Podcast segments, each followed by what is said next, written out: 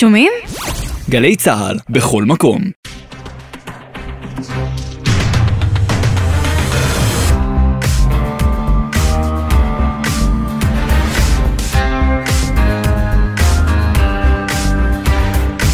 שלום לכם, ערב טוב. רצועת הביטחון הערב, יום ראשון בשבוע, שפע סוגיות ביטחוניות, ההידרדרות הביטחונית בשטחים, יחסי משולש, צבא, מתנחלים, פלסטינים, המצב המשפטי הסבוך והסכנה ליכולת ההגנה בבתי הדין הבינלאומיים על חיילי צה"ל וכוחות הביטחון.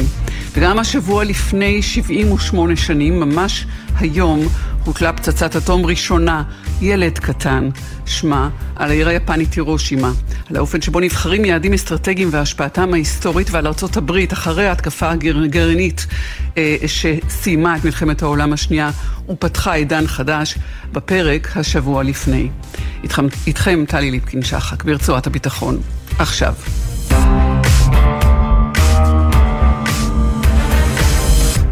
וכהרגלנו אנחנו מתחילים אה, בעדכון ובדיווח אה, מן השעות האחרונות. דורון קדוש, כתבינו הצבאי, שלום לך. שלום טלי, ערב טוב. הערב טוב, נתחיל אה, בחדש ביותר, או הטרי ביותר, למרות ששמענו עליו במהדורה. בג'נין, לא סיכול של חוליית מחבלים כפי שנוהגים לומר בצה"ל או בהודעת דובר צה"ל, לא מסכלים אנשים, מסכלים כוונות, מטרות, תוכניות, אלא אה, התנגשות, אה, הריגת אה, חיסול חוליית מחבלים כזאת בג'נין. נכון, והחוליה הזו למעשה חוסלה בפאתי העיר ג'נין, היא יצאה מתוך מחנה הפליטים והייתה בדרכה על ציר 60 לאזור של מבוא דותן כדי לבצע שם פיגוע. הערכות בצה"ל מדברות על פיגוע שהיה אמור להיות מיועד כנראה נגד אזרחים ישראלים, היה בידיהם גם נשק מסוג M16, לא סתם הם היו שלושה פעילים ברכב, המטרה היא שאחד נוהג, אחד מבצע את הירי ואחד נוסף שכנראה כנראה נמצא שם ומסייע כדי לבצע ירי מהיר, יעיל, לעבר המטרה שאותה הם היו כנראה מוצאים בדרך במהלך הנסיעה הזו שלהם ולהימלט מהמקום עם אותו רכב בחזרה לג'נין. זו הייתה המטרה של החוליה הזו, אבל בעקבות המידע שהגיע לשב"כ, אה, צוות מיוחד של הימ"מ שהוקפץ לשם חיסל את שלושת המחבלים והכוונות שלהם סוכלו. כשכן צריך להגיד, טלי, שצה"ל פעל כאן אה, לא בעיר ג'נין עצמה, אלא בפאתי העיר, יותר קרוב לכפר. עראבה, כי אנחנו רואים בחודש האחרון שצה"ל נמנע מלהיכנס לג'נין, נמנע גם להיכנס למחנה הפליטים שלה, אה, מתוך איזושהי אה, כוונה ורצון לאפשר לרשות הפלסטינית לפעול שם, לחזק את המשילות שלה, אבל כשיש מידע על מה שנקרא פצצות מתקתקות, מחבלים שיש להם כוונה לצאת לבצע פיגוע בטווח הזמן המיידי, אז פועלים, שולחים צוות, וזה כבר אה, בלי אה, התחשבות כמובן ברשות הפלסטינית או בפעילות שלה בג'נין. אז זה ג'נין אה, ממש אה, בשעות האחרונות. יש אה, ידיעה מעניינת שאתה מביא היום אחר הצהריים מלבנון, וגם שם עוד פן של המתיחות המתקיימת בין ישראל ללבנון, ונוכחות או מעורבות יוניפיל, דורון. נכון, זה סיפור מעניין על משהו שקורה בהר דוב במהלך הימים האחרונים. ישראל הציבה שם חומה, חומת גבול, במסגרת המאמצים הישראליים לארגן מחדש את קו המגע באזור של הר דוב. דוב, ולמעשה לבנון מגישה תלונה לכוח יוניפיל של האו"ם על כך שהחומה החדשה שישראל הציבה בהר דוב ליד כפר שובה חוצה את הקו הכחול, את קו הגבול הבינלאומי, או יותר נכון את אה, קו הנסיגה משנת 2000. התלונה הזו התקבלה ביוניפיל, הועברה לישראל, בישראל השיבו שהם יבחנו את הטענה. צריך להגיד, עדיין לא יודעים להצביע באופן חד משמעי בישראל האם באמת הייתה כאן חצייה של הקו הכחול, או רק חצי חצייה. יכול מאוד להיות שהטענה הלבנונית נכונה ומוצדקת בחלקה, אבל אומרים בישראל, וזה דבר חשוב, שהבנייה הזו של אותה חומה נעשתה גם בתיאום עם יוניפיל וגם בנוכחות של כוחות יוניפיל, ולכן לדברי הצד הישראלי אין הצדקה בתלונה הזו, אבל נדמה לי טלי שזה ברור לחלוטין מה מנסים לעשות כאן בצד הלבנוני מהצד של חיזבאללה, לייצר איזושהי הקבלה לאוהל שחיזבאללה הציב בעצמו לפני מספר חודשים גם כן mm-hmm. בהר דוב לא רחוק משם, ולהגיד אם אנחנו הצבנו אוהל וחצינו בכמה מטרים את הקו הכחול, הנה גם ישראל עושה את זה, אז אה, לנסות לייצר כאן איזשהו מאזן, איזשהו תיקו, זה כנראה מה שעומד מאחורי אותה תלונה לבנונית. ויוניפיל מעבירים באוטומט, כאשר ישראל עונה, אם עשינו, אז ברשות ובידיעת יוניפיל, אה, ולא, אה, ובנוכחותם, כך שיש פה איזה אה, יש פה איזה, איזה פר, פרדוקס קטן. נכון, התלונה הזאת תיבדק. תראי, בסוף יוניפיל באמת יצטרכו לתת כאן את התשובות, כי אם הדבר הזה באמת נעשה בתיאום כן. ובאישור שלהם, אז לא תהיה הצדקה על פניו לפנות את החומה, אבל גם אם יוניפיל יבוא לצד הישראלי ויגיד, אה, חציתם קו כחול ואתם מחויבים להרוס את החומה, יכול גם להיות שזה מה שאנחנו נראה, ושבישראל יחליטו להרוס. תודה דורון, ומשפט אחרון אה, בדבר ידיעה מהבוקר, ולפיה ראש השב"כ לשעבר נדב ארגמן, גם יובל דיסקין ראש השב"כ לשעבר, גם האלופים במילואים טל רוסו, נמרוד שפר ורוני נומה, ועוד אה, גורמים אה, משמעותיים נוספים, הצטרפו, ביקשו הבוקר להצטרף לעתירה של אלוף משנה במילואים, ששמו לא מותר לפרסום נגד ביטול עילת הסבירות מטעמים של הגנה או, או, או חשיפה. לביטחונם משעה ש...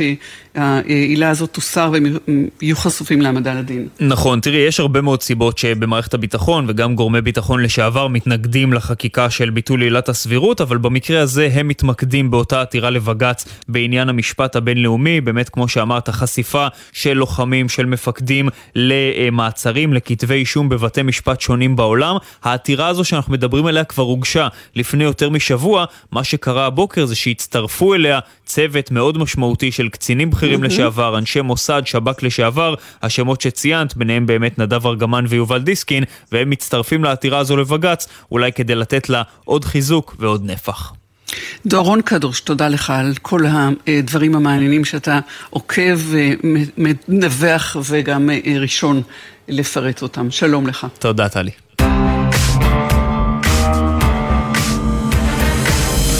איתנו אלוף מילואים אה, תמיר היימן, מנהל המכון למחקרי ביטחון לאומי, ה-INSS, ומי שהיה ראש אמ"ן, שלום ותודה שאתה מצטרף אלינו. שלום, ערב טוב, טלי. יש דברים רבים לדבר בהם, אבל אולי נתחיל במה שעצרנו אה, בו את דורון, והוא אה, ההצטרפות הזאת לעתירה של בכירים נוספים. דאגה שאתה רואה מוצדקת? אני אה, לא רואה את זה בצורה מוצדקת ומייד, לא מקושרת בצורה מיידית לעניין עילת הסבירות, אבל זה קשור לעניין החלשת בית הדין הגבוה לצדק או בג"ץ. ככל שבג"ץ חזק יותר, עצמאי יותר, ומקבל את הקרדיט בזירה הבינלאומית להיותו כזה, קציני צה"ל ואנשי מערכת הביטחון מוגנים היטב מפני תביעות בזירה הבינלאומית. לכן כל החלשה שלו מסכנת אותם. החיבור הישיר בין עילת הסבירות לסיכון הזה הוא קצת רחוק, אבל במכלול של הדברים אני מאוד מקבל את זה. בג"ץ הגן עלינו בצורה מרשימה דרך שתי אינתיפאדות, בצורה שחבל להחליש את זה.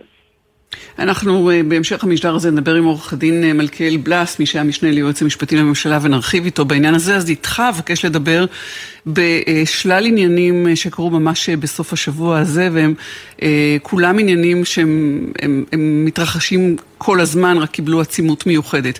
האחד, כמובן, כפי שאמרנו, ההידרדרות הביטחונית בשטחים והוצאת פיגועים גם לתוך ישראל. זה... אה, אה, בצד אה, יחסים מורכבים ונפיצים.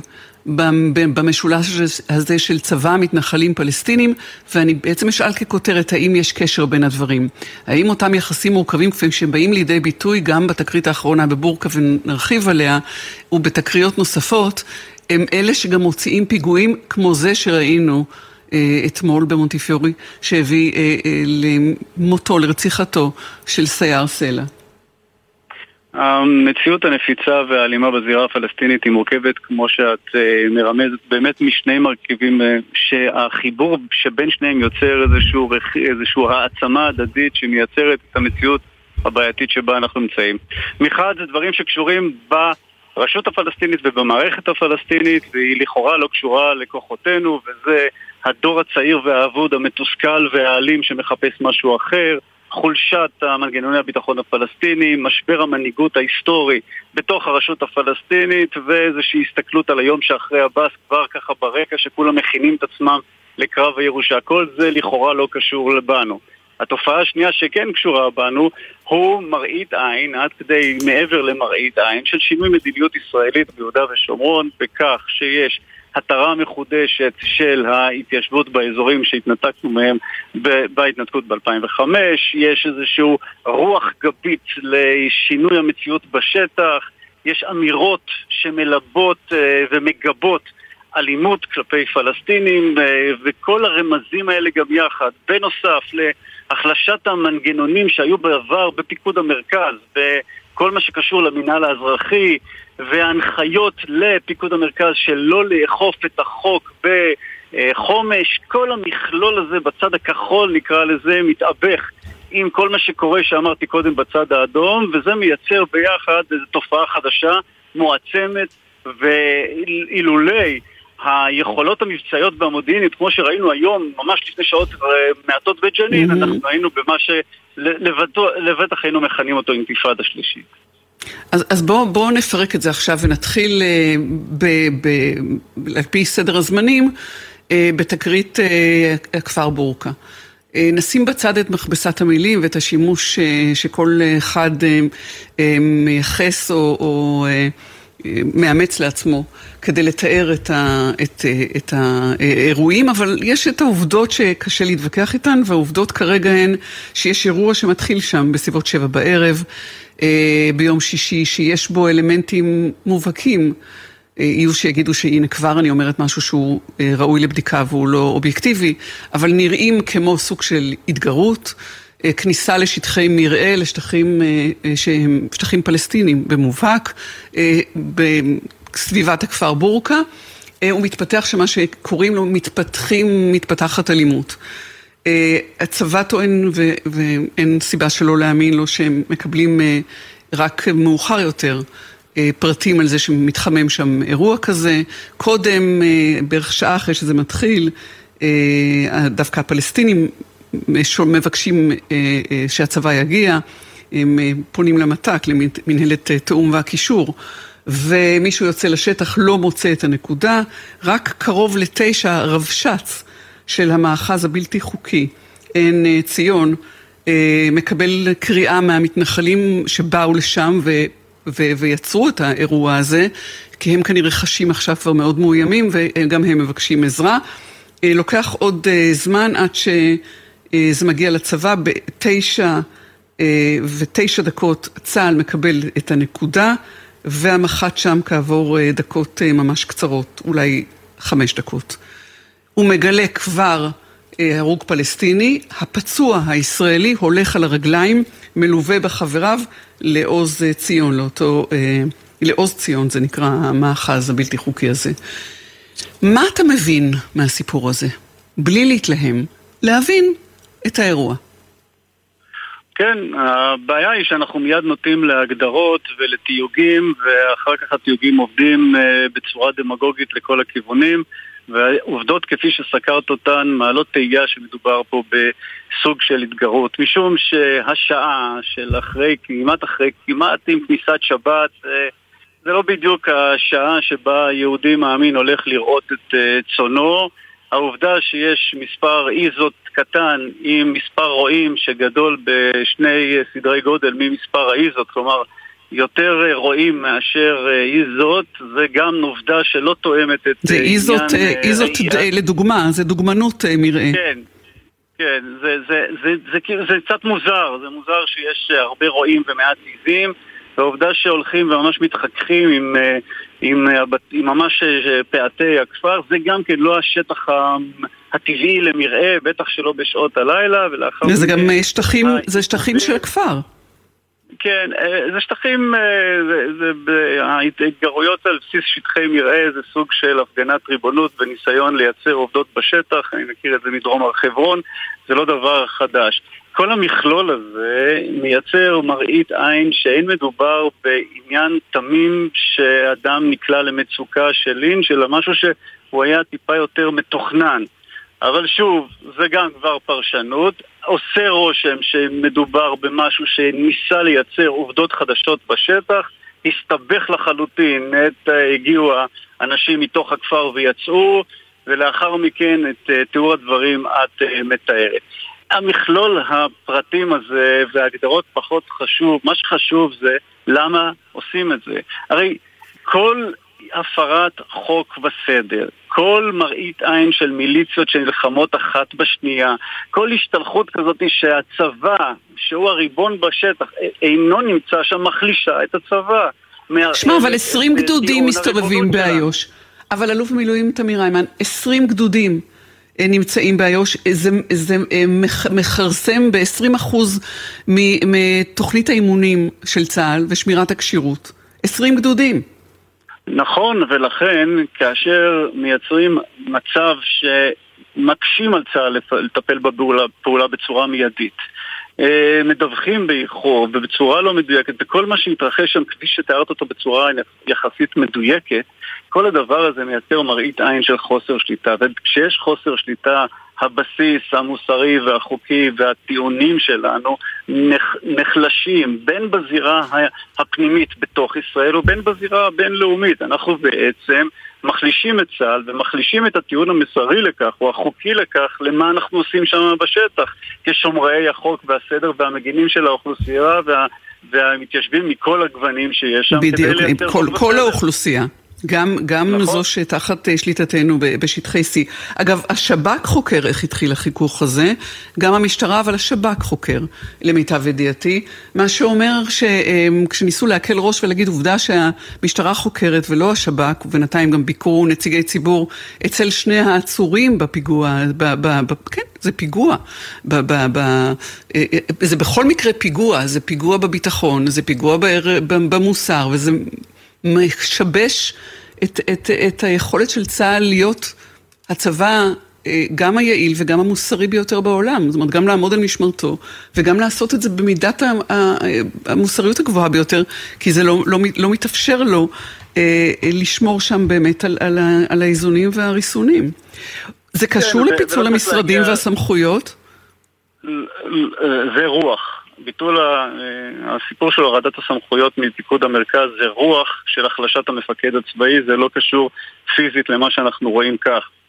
זה רוח שמאפשרת צמצום הפיקוח האזרחי של מינהל האזרחי ובקרה פוליטית אזרחית על הפיקוח הזה, וזה רוח של אה, גיבוי פעולות מסוג זה. זה לא פקודות, זה לא הוראות, זה רוח מאפשר. כל המגמה הזאת, כל הקריצה, כל הכיוון הזה הוא כיוון מסוכן. אגב, הוא מסוכן גם להתיישבות, משום שההתיישבות שעונה על יכולת המפקד הצבאי לאכוף חוק וסדר ולייצר את אותו טיעון מוסרי שיש לנו והוא החזיק לנו שנים רבות בכל הפלטפורמות הבינלאומיות, ואנחנו מחלישים את זה. אנחנו מחלישים ומערערים את הלגיטימציה לנוכחותנו שם. אין לזה שום היגיון אסטרטגי לפעולות האלה. זה סוג של גחמנות טקטית על, על, על, על, אה, על, על אה, מטרים ספורים של אדמה שמייצרים עוד הרחבה של מעגל החיכוך, ואני טוען, לשם מה? זה לא מקדם את ההתיישבות, זה לא מקדם את האינטרסים, זה רק מחליש את הצבא. הצבא שממילא נמצא בעין הסערה, אז עוד החלשה, אין לזה שום תכלית. ואגב, אני, אני לא אוהב את היוהרה של הצבא המוסרי בעולם. אני אוהב את הצבא שמקצועי בעולם, שאוכף חוק וסדר על בלי שום צל של ספק ובמהירות ובנחישות.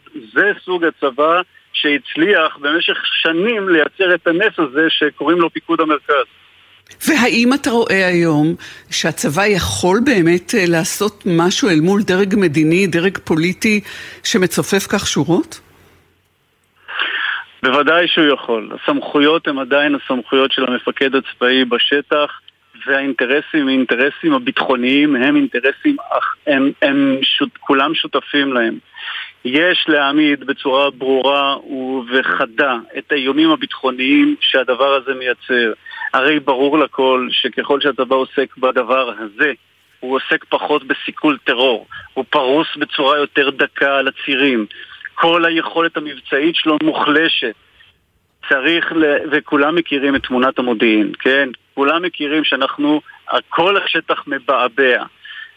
לפיכך, צריך לחזור על מה שעשינו גם באינתיפאדה השנייה.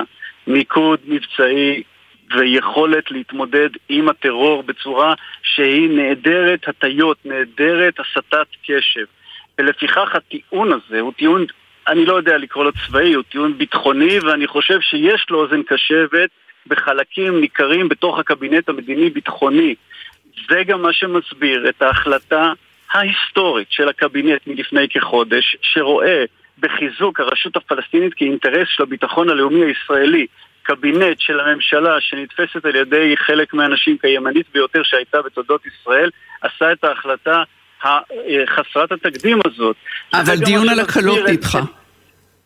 זה נכון, זה נכון, אבל זה עדיין לא מכה את העובדה שהתחלנו תהליך בשארם א-שייח' ובעקבה, שכולל בתוכו רכיבים מדיניים, בתיאום ביטחוני, שזה גם כן צעדים שלא ראינו בעבר. כלומר, יש אוזן קשבת ונדרש לחדד את זה אל מול האתגרים הביטחוניים וצריך להבהיר שכל הפעילויות האלה הן נוגדות את האינטרס הביטחוני הלאומי של מדינת ישראל גם בשטחי יהודה ושומרון וגם לדידם של המתנדבים, אה, המתיישבים. צריך, אה, אני חושבת שאנחנו נצטרך להסתפק אה, בזה, אלוף במילואים תמר, תמיר היימן. משפט בכל זאת שמחזיר אותנו גם אל הפיגוע הנורא בתל אביב. דרך להתמודד עם זה במשפט? מה שעשו בג'נין.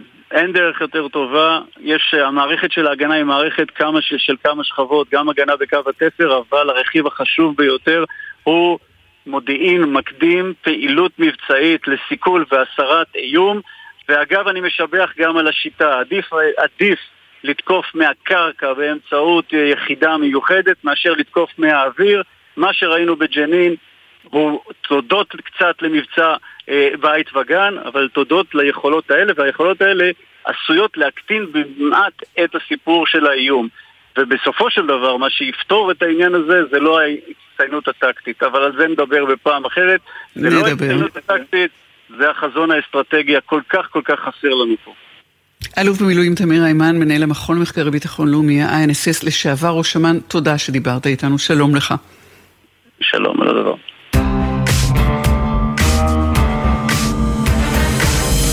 עורך דין מלכיאל בלס, לשעבר משנה ליועץ המשפטי לממשלה, ומי שמכיר היטב את המציאות המשפטית בשטחים, שלום לך. ערב טוב. שמענו הבוקר, אה, קיבלנו מידע על בכירים נוספים במערכת הביטחון שמצטרפים לעתירה שהגיש אלוף משנה במילואים, שמוגדר מי שעוסק בליבת הפעילות המבצעית הביטחונית, אה, עתירה כנגד אה, חוק ביטול עילת הסבירות מחשש להסרת ההגנות בבתי הדין הבינלאומיים אה, אה, של גורמים ישראלים שעוסקים אה, בביטחון. אני מצרפת את זה גם לאירוע בורקה ולאירועים נוספים, ושואלת אותך איך נכון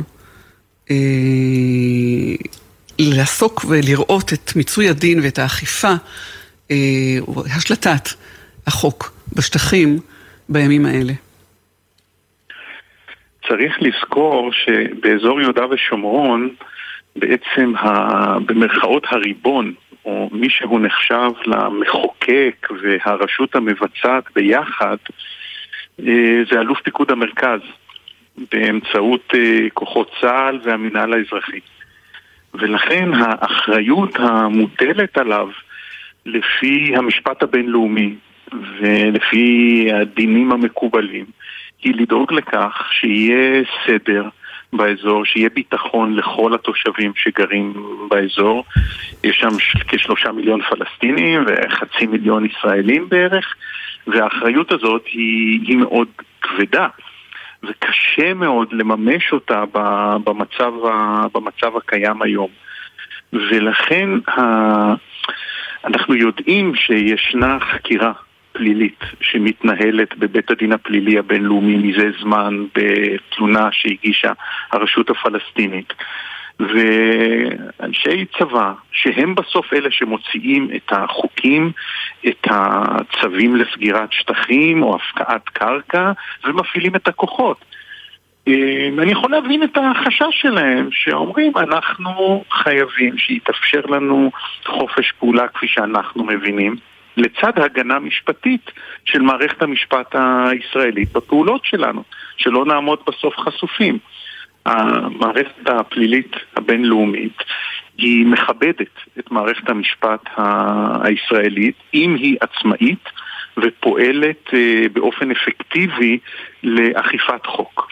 ככל שמכרסמים ביכולות של מערכת המשפט הישראלית לבצע את התפקיד הזה, אז מקטינים את ההגנה על כוחות הצבא ונותנים לו לעשות תפקיד שממילא הוא קשה וחושפים אותו לעוד סיכונים במישור הבינלאומי ו... וזה מאוד מטריד. תראה, עורך דין בלס, גם המאחז הבלתי חוקי עוז ציון, שהוא הוקם כבר לפני למעלה משנה, הוא ממשיך להתקיים ומוציא מתוכו את אותם אנשים שהגיעו לבורקה. הוא נמצא ברשימה לאכיפה, אבל הדרג המדיני לא מאשר לאכוף. גם אנשי הצבא אומרים את זה. ידיהם למעשה כבולות. זאת הבעיה. לצבא, על הצבא מוטלת הסמכות בעצם לאכוף בנייה בלתי חוקית שנעשית גם מהצד הפלסטיני, גם מהצד הישראלי. אבל השיקולים